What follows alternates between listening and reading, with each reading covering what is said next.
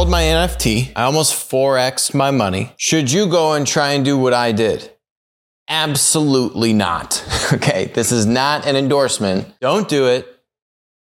99.9% chance you're going to lose your money. Before I tell you the story about how I did sell my NFT and make money, we're going to watch this little clip uh, from South Park, which does a great job of trying to explain the madness and much of the Ponzi um, shadiness that's going on in the world of NFTs. Everything seemed calm at first, but then this guy in a suit shows up talking about investment opportunities.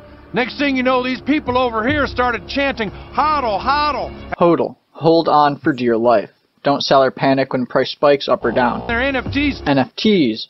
Non-fungible tokens. Completely unique one-of-a-kind digital asset. Started mooning. Moon. When the price has a strong upward trend. And then these guys over here started saying those guys right there right clicked them. Right click in reference to NFT pictures being screenshotted. And and called for a pump and dump which pump and dump, artificially raising the price just to sell out and leave. Made these guys beat the living hell out of anyone who said it was just FOMO. FOMO, fear of missing out, the drive to buy before the price moons. And died screaming that it was the flippening. The flippening. A possible future event where Ethereum overtakes Bitcoin as the biggest crypto.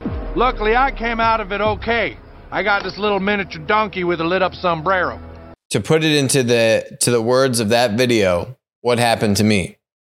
My friend called me up, said, "Bro, got to buy these NFTs. They're they're blowing up. Go watch our other video where I talk about the NFT that I bought, why I bought it, and just the crazy conversation I had about which is the right NFT to buy. It's just, it's hilarious. I fully expected to lose all the money that I put into buying uh, my MFer, which was about one Ethereum. And it actually went up and then it kind of went down a little bit and then it went back up. And so on the second moon, I had listed the NFT for sale at an obscene price. This was my guy. You can see here 4.9602 Ethereum.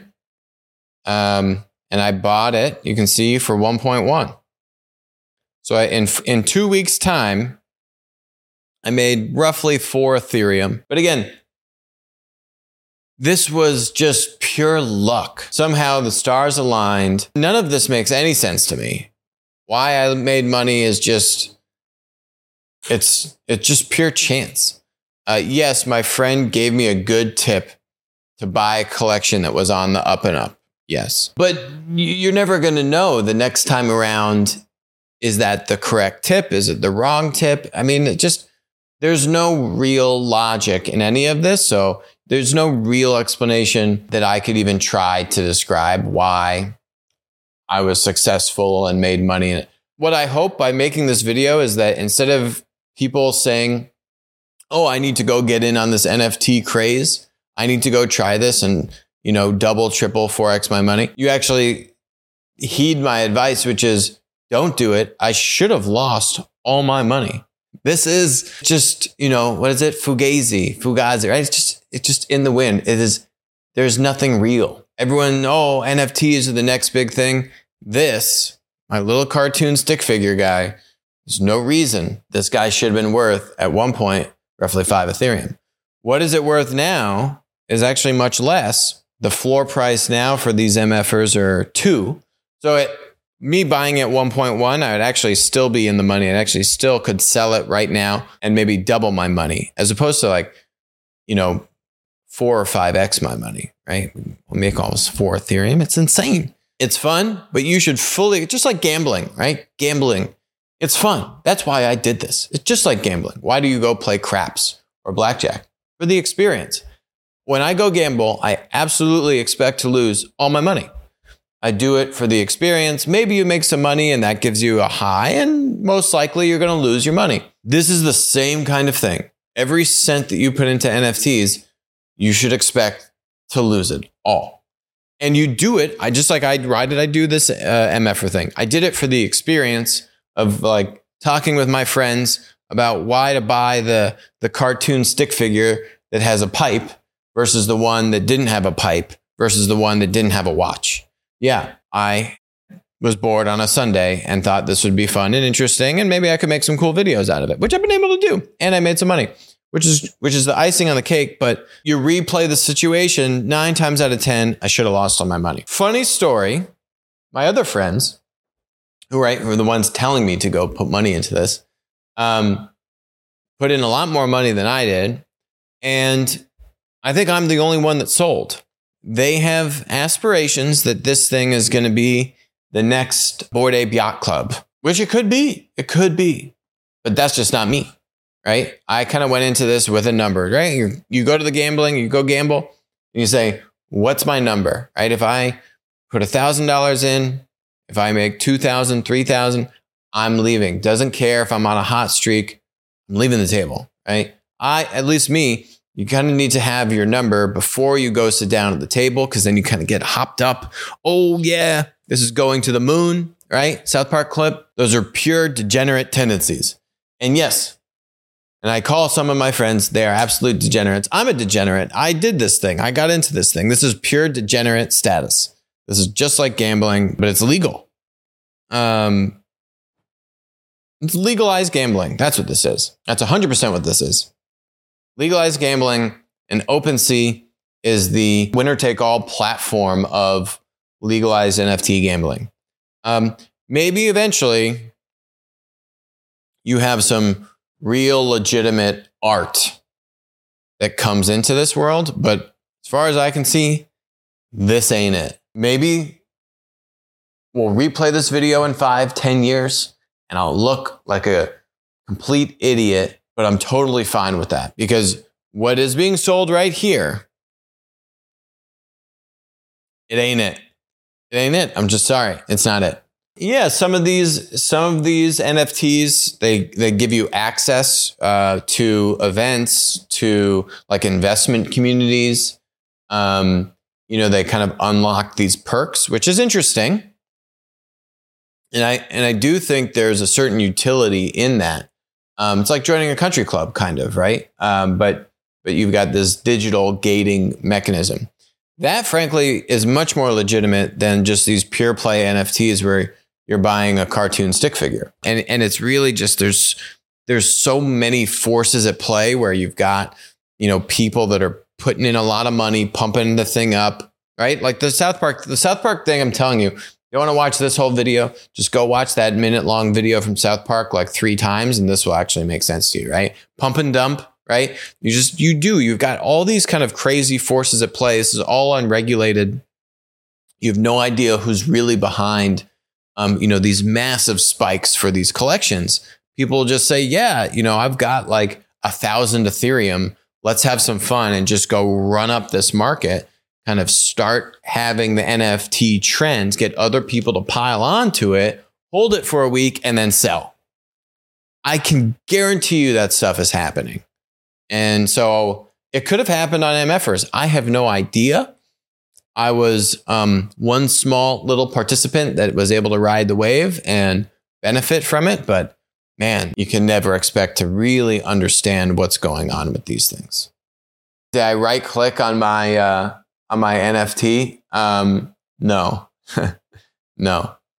Uh, but he lives on in these videos. So see ya, MFer. It was it was good while it lasted for those two weeks. Elon Musk coming to save the day in Ukraine. Something we've talked about in the past, what the real long-term game could be with Elon Starlink. News has come out past couple weeks here with, with the Ukraine-Russia conflict. Starlink has now been activated in Ukraine, providing internet access to Ukrainian communities that, that have had their internet shut down, have had internet uh, access blocked, or that infrastructure actually destroyed through this uh, you know, terrible conflict. This is actually something we've talked about in the past on the show, believe it or not. In actually not in regards to Ukraine, but actually in regards to China, talking about how China was putting trying to put the screws on Elon, essentially trying to crater the price of Tesla um, and kind of exert their soft, you know, I think it's actually hard power, but you know, put their thumb on the scale of Elon and try to exert control and, and power and influence over him via Tesla. In our interview with Robert Spalding, the general, um, he he and I were talking about this exact thing about China trying to exert control and influence over Elon. Well, why would they care? Yes, maybe they care about Tesla, but you know, the real underlying thought is that they care much more so about Starlink. You know, China has the Great Firewall. They are insane about how much they are monitoring and controlling uh, data and internet flows and tracking what their people and what all the people in China, whether you're a Chinese citizen or just going there for the Olympics, are watching and consuming and doing online. Uh, that's the Great Firewall. And so Starlink actually is a mechanism to pierce the veil of the Great Firewall. It is satellite services um, that Elon's been shooting up hundreds of these small, low Earth orbit internet satellites that can provide internet access to remote areas. Um, it's functional in the United States. They've been doing trials of it with uh, the Pentagon and different defense forces. We've talked about all of this on the show previously. And my hope and aspiration was that Elon would free the Chinese people of the bubble that they live in called the Great Firewall and liberate them with information um, and provide a similar kind of internet capability that he has now activated in Ukraine. Clearly, I mean, Elon is behind this. How did these things just show up in a mat, literally a matter of days uh, into Ukraine by the truckload? Right? Elon's making moves, and the guy's the man. Um, hopefully, something like this could also make its way into China. Maybe it already is. We don't know. Uh, China, Chinese media certainly would not want us finding that out. So now Russia ain't too happy about this. The director general of Russia's space agency, he goes, when Russia implements its highest national interests on the territory of Ukraine, i.e., when Russia invades a neighboring country that's otherwise peaceful, Elon Musk appears with his Starlink, which was previously declared as purely civilian. You could make the same argument that Weren't these countries supposed to be at peace and not actually supposed to go to war? He is the light of the world of cosmonautics, right? So there's a bunch of people in his space agency that are very big Elon fans. Um, here, look, he has chosen the side. I don't even blame him personally. This is the West that we should never trust. They can't do anything to stop it, right? Otherwise, uh, you know, what are you going to do, try and do? You're going to try and take out these generators, which is, uh, you can't scale that. And these are very small transmitters, right? So they can be sprinkled around all over the country. So if I'm China, oh boy, this just got real. And you know that China saw this from a mile away. That's why I think when we had Rob Spalding on the show, we were talking about the little things that China's doing to kind of, you know, push Elon and tinker with Tesla, I think was ultimately to try and they obviously have their eye on Starlink. They they they demand, they must have the CCP, must have control over groupthink thought policing and what people in their country are listening and watching and reading and consuming. And this is actually a viable way to pierce that veil.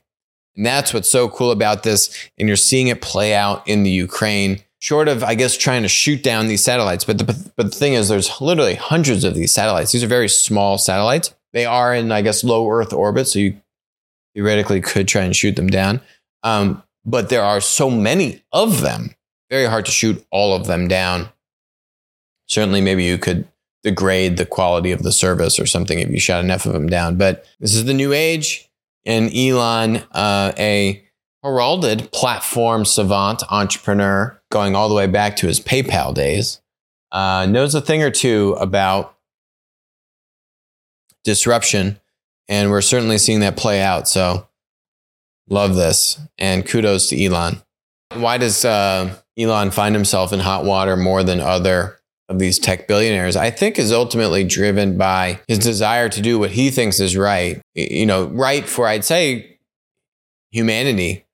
Um, when you think about why he started Tesla in the early days, why he started a rocket company, he almost actually had to be committed to the loony, the loony bin, um, with how much stress he was under he bankrupted himself. Um, he was in took hundreds of million. He had like three hundred million dollars in maybe net worth, and then put all that money into his companies, and and then I think a few hundred other million dollars. So he put all of his life savings, all of his money from PayPal um, into getting these businesses going, and I think his inspiration for why to go and do this was very uh, true and genuine in terms of him saying, "Hey, we have a you know a fossil fuel problem. Um, what what is the kind of the literally the largest consumer of fossil fuels? Cars. How do I how do we fi- you, know you want to fix global warming and climate change and our uh, addiction to fossil fuels? Fix the cars, right? Every single automaker, traditional automaker, had it out for him for probably like a decade. Publicly um, questioning the safety of his vehicles, uh, questioning his own sanity, and um, you know, turning all of their forces around them, industry forces, media forces, which is a very large amount of pressure against him. Same thing with the rockets, right? You have a lot of entrenched interest from Boeing and these other kind of large defense contractor rocket companies that literally got, you know, their asses handed to them, frankly, um, by this guy who knew nothing about making electric cars or uh, self landing rockets. And again, you know, the rocket company was he wanted to help see humanity uh, be a multi planetary species and get to Mars. I think that's ultimately what drives the guy, and it it gets him into hot water from time to time. But you don't, you know, look at these other tech billionaires that have these platform companies.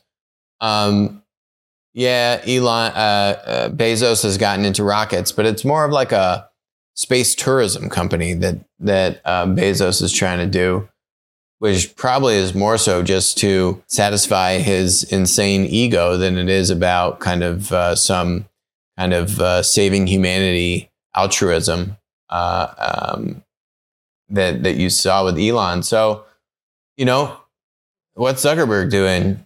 Meta wanting to go into the metaverse and just plague us with ads in our Google, you know, in our Oculus headset. We really don't see. I mean, there are others. Um, if you look at uh,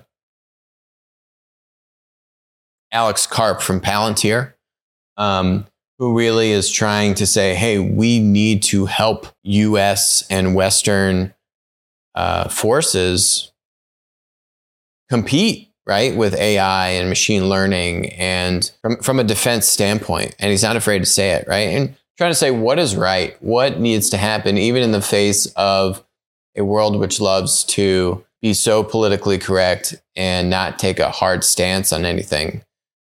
There are a few, um, Elon clearly being the, the best example, but um, you know, I think they're trying to do what they think is right for this country, uh, for the environment, for society, for humanity. And you got to give them credit. There's really not, I'd say, that many others that are that are really doing it uh, for those reasons, right? They may do it just because they've got billions of dollars and it checks the box from a publicity standpoint. But you know, there's a few of these entrepreneurs that are really putting it all out on the line. And you got to give them credit, even if you disagree with certain things that they do from here or there. You, you got to appreciate they don't have to be doing this, right? Elon could have just retired, at a few hundred million dollars, and literally chilled. But no, he didn't. So you got to recognize that. eBay now accounts for less than 5% of all US e commerce. Is this the end for this legacy platform stalwart of the kind of internet economy? Or can they tweak their business model enough to make a comeback and gain back some much needed market share? Interesting article came out, Marketplace Pulse, talking about how eBay now accounts for less than 5% of US e commerce. Is this just a fact that US e commerce has grown so aggressively? Or is this a symptom that, uh, or a premonition of eBay's demise? Article says, hey, uh, eBay had more than 10% share of US e-commerce a decade ago, but you know what? That's not really a fair comparison. As the rest of the market continued to grow, eBay did not keep up. I think to me, it would be kind of more interesting to see is, you know, show me eBay's share of e-commerce compared to other comps of uh, like market e-commerce marketplace companies over the past 10 years to me, the interesting comp would be Etsy. You could look at Amazon, but the it's not really a one to one comparison. Amazon right, is investing aggressively in logistics and fulfillment, aggressively in 1P first party product, Amazon Basics, etc. Etsy to me is a really good comp and line those two up and say, how is it that Etsy's been on fire with COVID and eBay has been fudging their GMV numbers? Go look at the video we did a few weeks ago where eBay slyly restated its GMV numbers, said it wasn't a big deal, but it actually is a huge deal. The number was over $40 billion of overstated GMV, uh, which eBay sh- shyly, slyly um, said, Oh, don't worry about this. $40 billion in overstated GMV. Go check out that video. Anyway, point is, Etsy, on the other hand, has a very similar business model right? It's decentralized in the sense that there's no like centralized fulfillment. You've got a bunch of homemade goods, kind of third party sellers. Not necessarily used goods, it's a lot of like homemade craft goods, right? But similar kind of transaction flow when you think about it. But Etsy's on fire.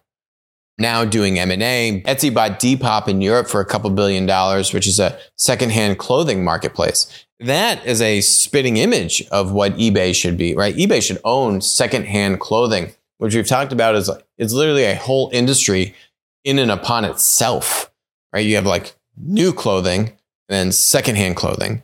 And within secondhand clothing, you've got um, like certain verticals like sneakers, StockX and GOAT, used kind of cheaper clothing. And then you've got used nice designer clothing, right? There's like whole massive multi billion dollar segments just within that how did eBay miss this? And I think this speaks to this idea of kind of horizontal mega marketplaces and then vertical specific marketplaces. And this is a theme we've been talking a lot about on the show for years, which is this constant battle between the vertical specific marketplaces, which can solve uh, for certain value added services, for example, with StockX and GOAT or other kind of luxury good clothing marketplaces, right? How do you verify authenticity on those luxury goods, right? That that requires a value added service from the marketplace to help instill trust. Um, whereas you look at eBay, there's all this counterfeit stuff, and eBay isn't stepping in to the middle of that transaction to help say, "Hey, I'm going to have a staging area. Send me the Louis bag. I'm going to help verify the Louis bag is legit." And then, yes, now you can buy your used Louis bag on eBay, which has been happening for decades, by the way.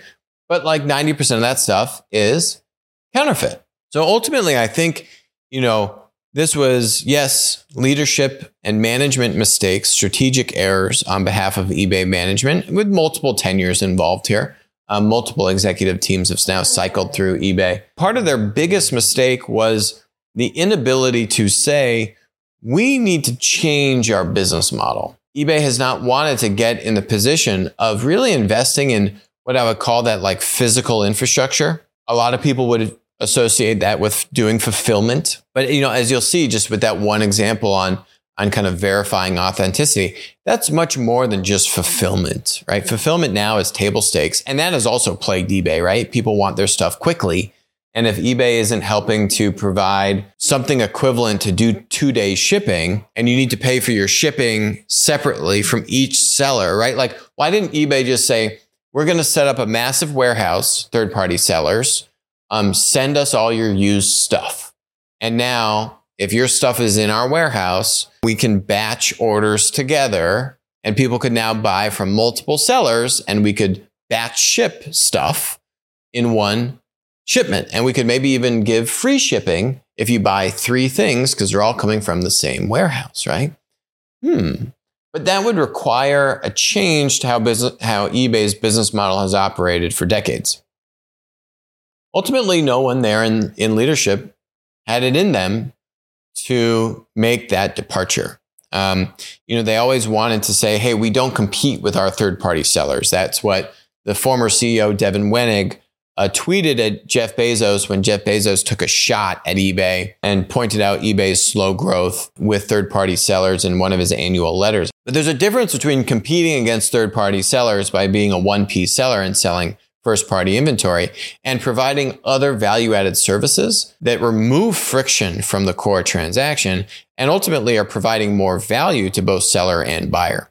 eBay has absolutely failed to do that. They have tepid growth at best. And, you know, they've needed to do more and haven't had the leadership to go and do that. And that's why you see their stock here really still up above where it was when COVID hit. You know, compare that to, again, Etsy, which I think is a much better comp, right? And not even close. Uh, eBay was like around 40 bucks when COVID hit, now in the 50s. Etsy was around, you know, 60 bucks when COVID hit, now in the 150s and at, and at one point, end of last year was was actually close to 300, which is crazy. I think that's a much better comp. And you look at Etsy really going more vertical specific, buying a company like Depop. They just did another acquisition in Brazil, which we love. So Etsy's really making moves to say, yes, you know, you can have multiple core transactions, still has this kind of looser, you know, seller to buyer core transaction where the platform isn't taking on 1P inventory like in Amazon, but understanding that you need to go deeper and provide other value added services to have a successful marketplace business model in today's environment and, and appreciating that. Um, and now having multiple now vertical specific marketplaces that all kind of roll up under the Etsy umbrella. Love that approach. Do not like eBay's approach we have now a stampede of Western firms vowing to leave Russia. The question is, what about China? So a few days ago, McKinsey and BCG, the two top uh, global consulting firms, but uh, you know American consulting firms nonetheless, came out with news that they were going to stop working with Putin's government, with, with the Russian government. Right? That's nice, but yeah, like how much business are you really doing with the Russian government? I mean, maybe they're actually doing a good amount of business with the Russian government. Yikes. Um, but okay, that's nice, but not too much of an economic impact on those firms, right? Then the fervor started to build. They said, well, right, all right, the same reaction I had was, oh, the Russian government. Okay. What about Russia more broadly? A few days later, it started to build. Hey, uh, you need to do more. McKinsey and BCG face calls to cut ties with Russian businesses. And now, you know, the dam has broken. Accenture has come out and said they are not working in Russia at all. Accenture has over 2,000 employees in Russia. Let's figure out what to do with those folks. Airbnb is now piling on. They're saying they're suspending operations in Russia. Don't really know what that means. Volkswagen's going to stop production in Russia. Spotify had closed its Russian office indefinitely and has restricted content created by Russian state media. So you are seeing the cancellation of Russia. Might say to yourself, oh, is this right? Is this wrong? I'll make it really easy for you. This is 100% right. This is actually belated. This should have happened years ago. And the real question is okay, so now do China. Let's line up the travesties committed by both of these communist, authoritarian, dictatorship countries, right? This isn't this isn't a problem of the Russian or the Chinese businesses, but what everyone needs to understand, themselves included, is that they are enabling these dictators, these communist regimes to carry out their atrocities within their own country and in neighboring countries, right? China is literally committing, literally right now, committing genocide to their own people, the Uyghurs. We had the prime minister in exile of East Turkestan, talking about you know the, the wretched treatment the Chinese government has carried out on millions of the Uyghur community in China. It's actually been labeled a genocide by the US and the UN and multiple other countries. Oh yeah, did we forget that China literally took over Hong Kong? Yeah, that was that wasn't like oh, Hong Kong wants to join China. No, that was them conquering Hong Kong. This article says the amount of trade between Russia and the United States is negligible. The US imports almost nothing from Russia. So this isn't that big of a deal for these companies to cut it off. So this is the real litmus test. You can't do work with communists.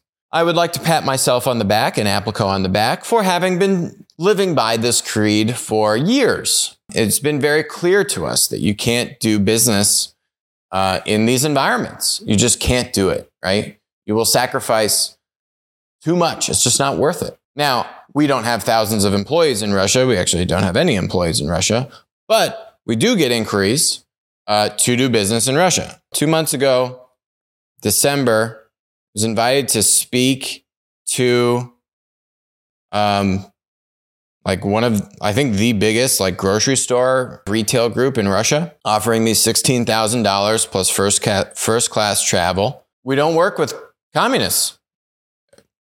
Is this company communist? I don't know. Is their business ultimately benefiting a communist regime? 100%. So the answer is no. No. Not going to Russia. Not, it's nice fee. That's neither here nor there because we're not doing it. So, yeah, we haven't, we were doing that before. It's now in vogue to not do business in Russia. But the real question is are you going to hold China to the same standard? We do. Will all these companies?